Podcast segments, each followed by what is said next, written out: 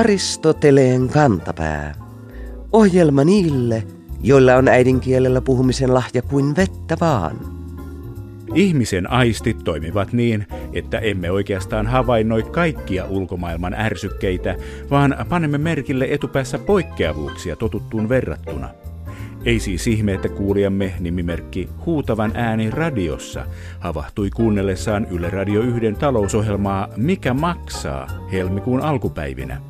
Siellä talousasiantuntijan suusta nimittäin lennähti ilmoille seuraavanlainen lause. Viikon sitaatti. Yrityslaina markkina on lapsen kantimissa. Nimimerkki Huutavan ääni radiossa ihmettelee uutta ilmausta. Miten niin lapsen kantimissa? Mitä tämä uusi ilmaus tarkoittaa? Ja jatkaa vastaamalla itse. Lapsen kanninhan on kantoliina, jolla aikuinen kuljettaa pikkulasta rinnallaan. Tällöin lapsi ei siis tarvitse kenkiä, koska häntä kannetaan paikasta toiseen. Talousviisaan mainitsema lapsen kantimissa merkitseekin siis samaa kuin lapsen kengissä. Aina uusi ilmaus ei siis merkitse uutta asiaa, mutta parhaimmillaan se tarjoaa uuden näkökulman vanhaan asiaan.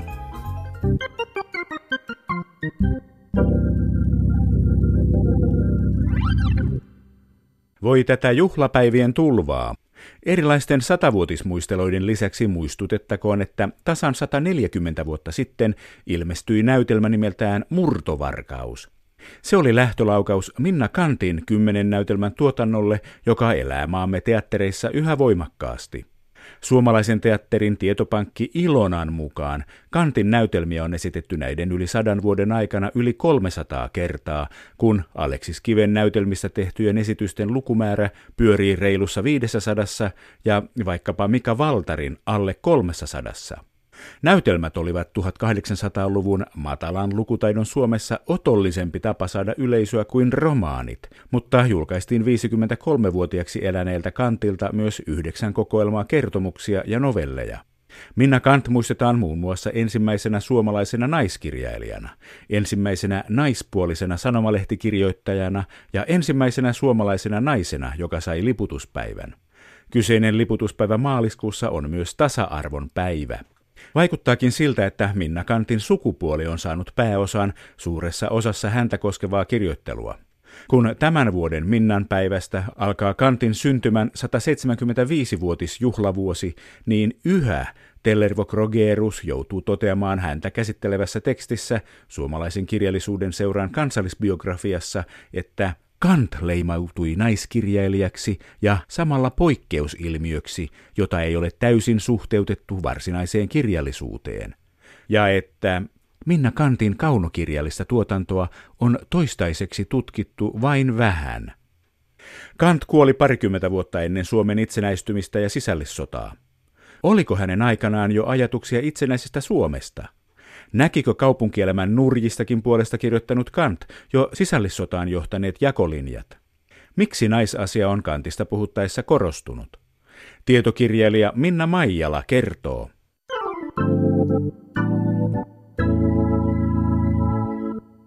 Minna Kantin päivää juhlitaan keväisin ja tässä kun ollaan juhlittu Suomea ja Suomen satavuotisjuhlia, niin miten Minna Kant suhtautui ajatukseen Suomen itsenäisyydestä tuolloin muutama kymmenen vuotta ennen Suomen itsenäistymistä, tietokirjailija Minna Maijala? No tuolla on vielä 1800-luvun loppupuolella niin unelmat itsenäistymisestä olivat vielä aika kaukaisia. Että, että silloin nautittiin autonomian ajasta ja nautittiin omaehtoisesta kulttuurista ja haluttiin rakentaa sellaista kansallista kertomusta sitten enemmän musiikin, kirjallisuuden taiteen varaan ja elettiin jollain tavalla tyytyväistäkin aikaa. Silloinhan vielä kielikysymys oli aika aktiivinen, että ikään kuin rakennettiin sitä suomenkielistä suomalaista kulttuuria aika pontevasti. Myöskin ruotsinkieliset sivistyneistöpiirit osallistuivat tähän hyvin voimakkaasti. Mutta sitten kun tämä kielikysymys alkoi täyttää, kehittyä. Eli saatiin suomi opinkieleksi ja kansakoulujen kieleksi ja suomalainen kulttuuri vahvistui, voimistui koko ajan. Meillä oli Minna Kantin myötä sitten jo toinen vahva suomenkielinen näytelmäkirjailija Aleksis Kiven jälkeen. Niin kysymys tällaisesta kansallisuudesta jäi hieman muiden kysymysten varjoon, että sitä ei tunnettu sillä tavalla akuutiksi ongelmalliseksi kysymykseksi vielä 80-luvulla. Kuvaavaa on tavallaan se, että kielikysymys käytiin Suomen ja Ruotsin välillä, mm. ei Suomen ja Venäjän välillä.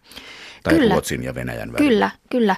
Minna Kantkin sitten kuvernööri Järnefeltin palatsissa illanvietossa ajautui sanaharkkaan nimenomaan tästä venäjän kielikysymyksestä. Että kyllähän siellä niin kuin tavallaan voimakkaimmat venäläisen hallinnon tukijat niin kuin esittivät jo rohkeita ideoita siitä, että venäjän kieli tulisi. Ja Minna tietysti sitten oman kansallisen kulttuurin puolesta puhujana niin kuin hyvin voimakkaasti lähti sitä siinä illanvietossa vastustamaan. Ja tästä Elisabeth Järnefeld sitten kirjoittaa Juhani Aholle, että kun Minna Katte ei osaa valita sanojaan, että hän liian rohkeasti ryhtyy siellä venäläisen sotaväen ja virkamiehistön keskelläkin näitä asioita esille ottamaan. Että kyllä nämä niin kuin olivat olemassa jollain tavalla kysymyksinä, mutta sellaista niin kuin varsinaista uhkaa ei vielä ollut Kant ei ole suomenkielinen sukunimi, kun se alkaa C-kirjaimella. Ja hänen tyttönimensä Johnson ei myöskään ole sillä lailla perussuomenkielinen sukunimi. Hän kuitenkin oli suomen kielen kannattaja, tietokirjailija Minna Maijala.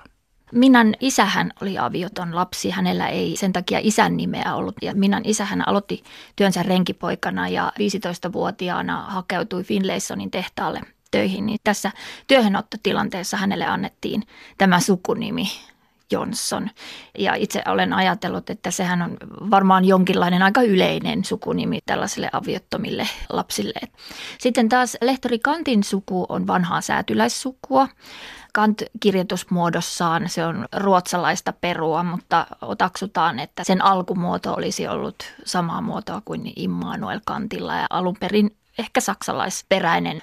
Lehtori Kantin oma lapsuuden perhe oli todellakin ruotsinkielinen. He olivat Siuntion suunnasta, mutta sitten lehtori Kant, vaikka olikin ruotsinkielisestä perheestä, niin sitten yliopistossa viimeistään sai hyvin voimakkaan suomalaisuusherätyksen. Että lehtori Kantin ja Minna Kantin perheessä harrastettiin suomen kieltä hyvin voimakkaasti.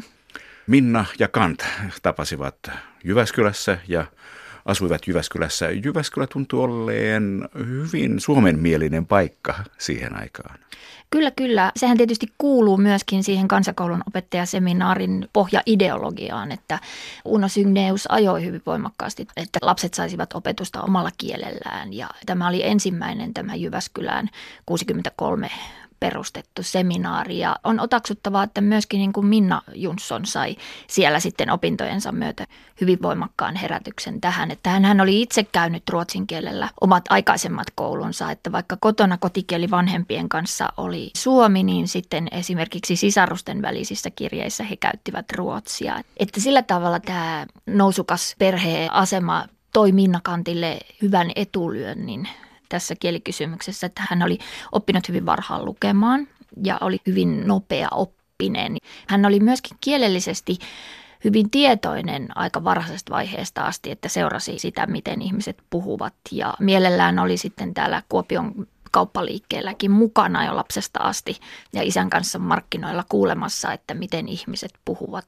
Mutta kuitenkin sitten äh, Minna Kantin esikoisteos ilmestyi vasta kun hän oli 35-vuotias. Että eihän mikään semmoinen nuorisotähti ollut tuossa kirjoittamishommassa ja silloinkin nimimerkillä Wilja.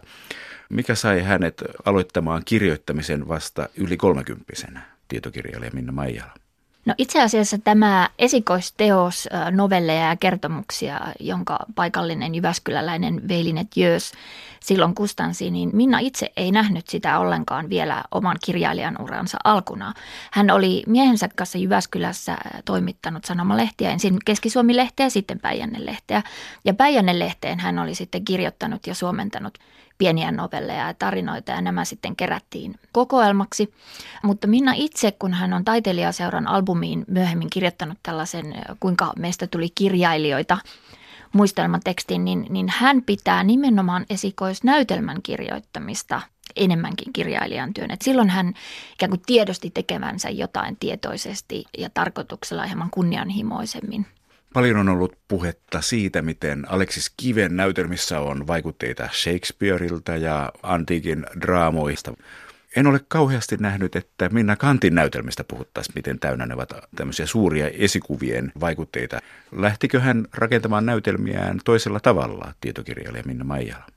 Itse asiassa tässä on pitkä tutkimuksen historia, joka on vähätellyt Kantin teosten yhteyksiä maailmankirjallisuuteen. Ja itse omassa väitöskirjassani 2008 niin osoitin hyvin voimakkaasti Kantin nimenomaan realististen ja kypsän kauden teosten yhteyden ranskalaiseen naturalismiin ja sen ajan realistiseen kirjallisuuteen, yhtymäkohtia Dostojevskiin, Tolstoihin, Strindbergiin, Ibseniin, Björnssoniin. No, kyllä, sen aikaiseen nykykirjallisuuteen. Kyllä, kyllä. Erittäin vahvasti se oli nykykirjallisuutta ja, ja sitä ei vielä Suomessa osattu lukea. Että, että se osin selittää sitä vastalauseiden määrää, mitä Kantin realistiset teokset työmiehen vaimosta alkaen sitten saivat osakseen ja mistä Minna kovasti kärsi, että lukijakuntaa piti vielä niin sivistää ja opettaa aika pitkään ennen kuin ymmärrettiin näiden teosten arvo. Ehkä siitä syystä, että kyseessä on naiskirjailija, niin sitten tämä on aika pitkään pitänyt pintansa tutkimuksessa, että jos onkin nähty jotain yhtymäkohtia esimerkiksi Tolstoihin, niin sitten miestutkija on todennut siihen perään, että tuskinpa Minnakat on pystynyt ymmärtämään lukemaansa. Että mun oma työ on pitkälti Minnakantin kanssa ollut sellaista niin kuin arvon palautusta ja, ja sellaista kokonaisvaltaista perustutkimusta, mikä toki oli alkanut jo 90-luvulla, mutta jota sitten jatkoi vähän laajemmassa määrin. Että paljon vielä kiinnostavaa mun mielestä tutkittavaa Minna Kantissa juuri sen takia, että tämä näkökulma on ehkä ollut silloin varhaisessa tutkimuksessa hieman vääristynyt. Niin, tarkoitatteko vääristyneellä sitä, että me jälkipolvet pidämme Minna Kanttia etupäässä naisasian ajajana? Kyllä, Minna Kanttia on hyvin paljon luettu hänen omaan sukupuolensa kautta. Ensinnäkin elämäkerrallinen tutkimus oli pitkään hallitseva trendi Kantin luennassa ja toisaalta sitten taas 70-luvulla innostuttiin yhteiskunnalliseen luentaan ja etsimään teoksista näitä erilaisia epäkohtia. Ja Tämä on hyvin jo varhainen ajatus lukea Minna Kanttia tällä tavoin, että ajateltiin, että Juhani Aholla aikalaisella oli oikeaa kirjallista kykyä ja Minna Kant sitten vaan haki voimansa erilaisista yhteiskunnallisista kysymyksistä, jotka hän sitten tuuttasi milloin mihinkin teoksiin, että ei katsottu, että hänellä olisi tällaista kaunokirjallista kunnianhimoa. Mutta Lucina Haagmanin ensimmäinen elämäkerta, joka ilmestyi hyvin pian Minna Kantin kuoleman jälkeen siinä 1900-luvun ensimmäisenä vuosina kaksiosainen, hyvin laaja ja perusteellinen teos, niin siinä on hyvin voimakas punainen lanka, joka pyrkii perustelemaan, miten voimakkaasti Minna Kant oli nimenomaan naisasianainen. Ja hänen elämäänsäkin luetaan tavallaan sen yhden johtotähden kautta ja, ja tulkitaan avioliittoa ja tulkitaan elämänkertomusta. Ja tällainen varhainen, hyvin perusteellinen elämäkertatyö, se alkaa muodostua myytiksi.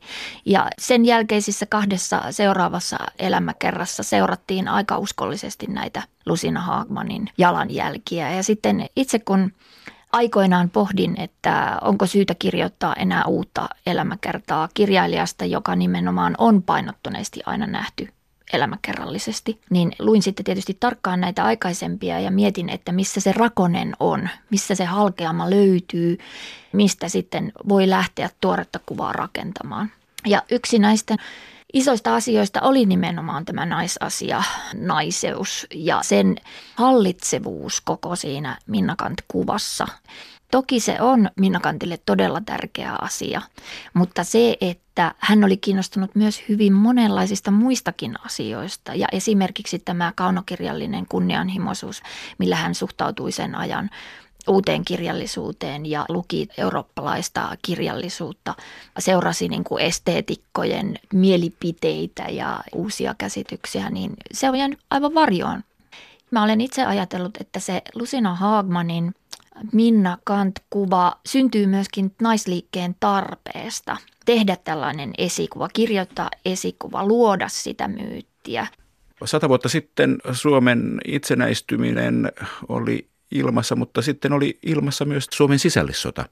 Se syttyi heti, kun Suomi itsenäistyi, mutta jakolinjat olivat olleet jo pitkään olemassa. Olivatko ne jo olemassa silloin, kun Minna Kant eli, tietokirjailija Minna Maijala? Nämä kansan ja sivistyneistön yhteisen kertomuksen haurastumat syntyivät ensimmäisen sortokauden loppupuolella. Tai ehkä jonkunlaisia haurastumia oli olemassa jo aikaisemmin, mutta se, että tuli syvä railo, niin se nähtiin siinä suurlakon tuntumassa. Vielä 1800-luvun puolella sivistyneistö hyvin tietoisesti rakensi kansakuvaa. Ja, ja realistinen kirjallisuushan oli osin mukana tässä kansakuvan rakennustyössä kritisoimassa aikaisemman romanttisen kirjallisuuden kansakuvaa. Et Minna Kantin kauppalopot ja köyhän kansan, köyhän työläisperheen ongelmat ja muut tällaiset ovat hyvin voimakkaasti mukana.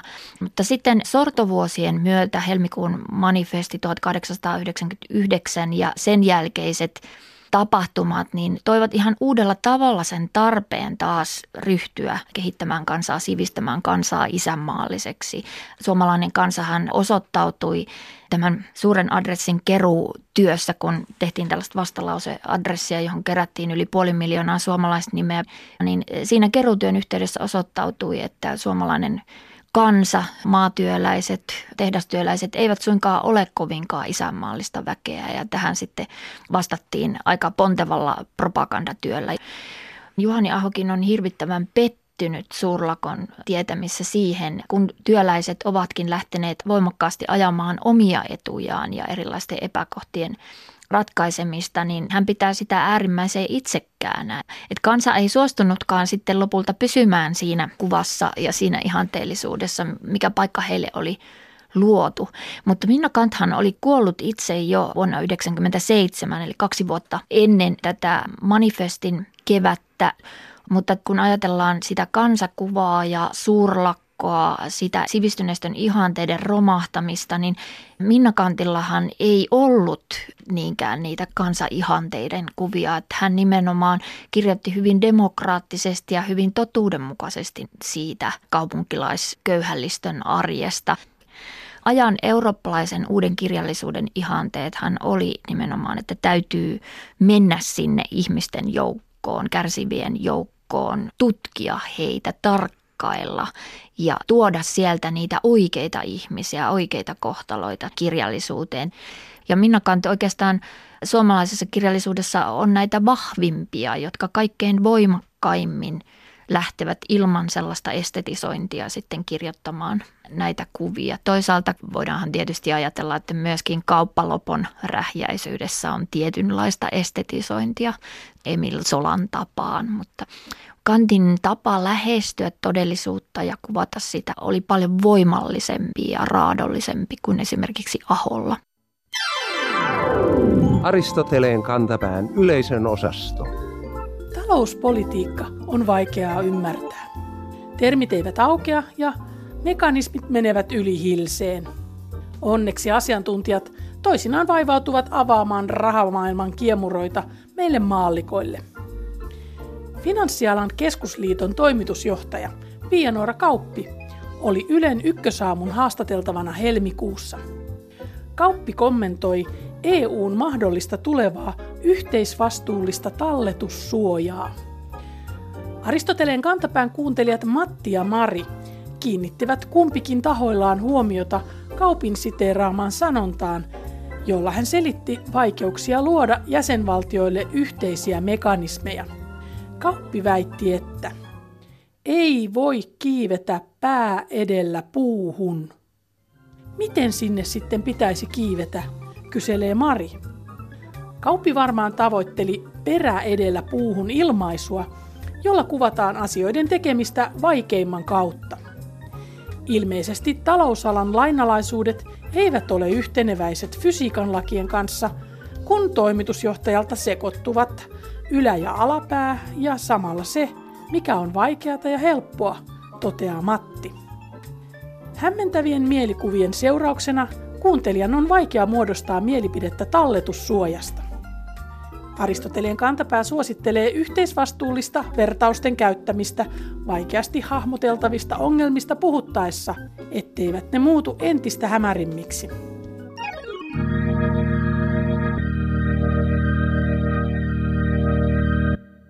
Lakikielen ja tieteellisen tekstin kirjoittaminen ovat tarkkuutta vaativia askareita, mutta perinneruokalajien nimistö vasta vaatiikin kielikorvaa, joka ei astu ohi, tuli mitä tuli. Ikään kuin tämän asian todistamiseksi kuulijamme nimimerkki Lepikon Törppö lähetti meille havaintonsa Yle Radio yhdessä kuulemastaan ohjelmasta Kekkonen ei kuole koskaan. Siinä haastateltava muisteli, kuinka presidentti Kekkonen oli Amerikan matkallaan istunut metsätyömiesten kanssa luontevasti nuotiolla makkaraa syömässä, eli näin. Viikon fraasirikos. Hampurin väärä toisessa ja koskenkorvapullo toisessa kädessä. Nimimerkki Lepikon törppö ei niele sanottua purematta. Hampurilaisten kotimaassa on ehkä luontevaa syödä hampurin väärää, mutta väärä ilmaus se on. Ainakin Kainuun jätkien kanssa nuotiolla Kekkonen söi hampparin väärää. Aristoteleen kantapään makkarafraasien heikoin lenkki yhtyy nimimerkin ajamaan asiaan. Tuon makkaralenkin synonyymin hampparin väärän alkuosa hamppari on rento mieshenkilö ja väärä muistuttaa lenkkimakkaran mutkikkaasta muotoilusta. Ja monesti noihin aikoihin hampparin väärä tarkoitti nimenomaan suomimakkara-nimistä lenkkiä.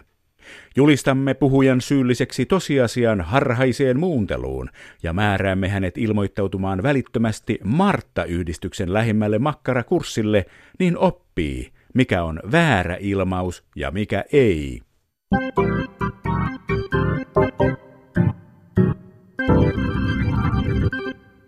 Sanontojen ystävät ovat viime vuosina panneet merkille, miten hauskinta hottia ei ole toistaa jotain muotiilmausta muiden mukana, vaan keksiä tutusta sanonnasta uusi versio.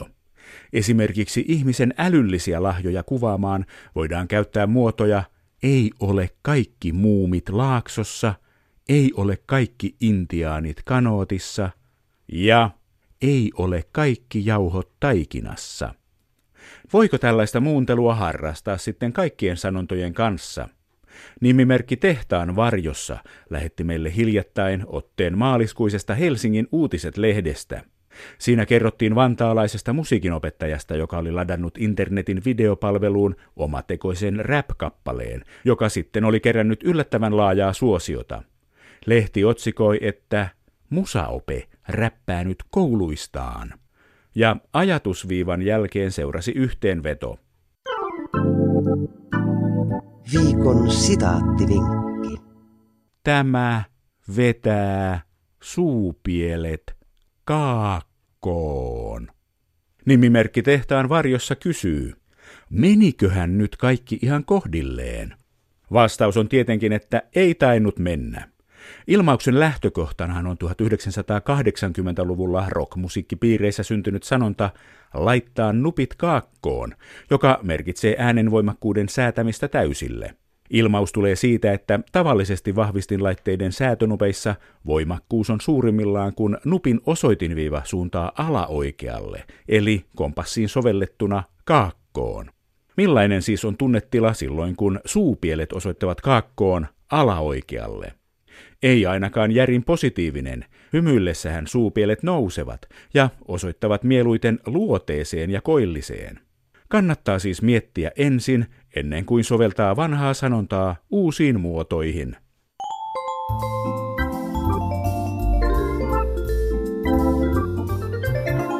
Kerro Aristoteleen kantapäälle, mikä särähtää kielikorvassasi.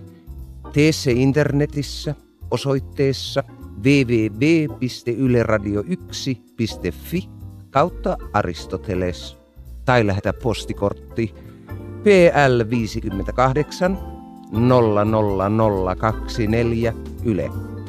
Aristoteleen kantapää selvittää, mistä kenkä puristaa.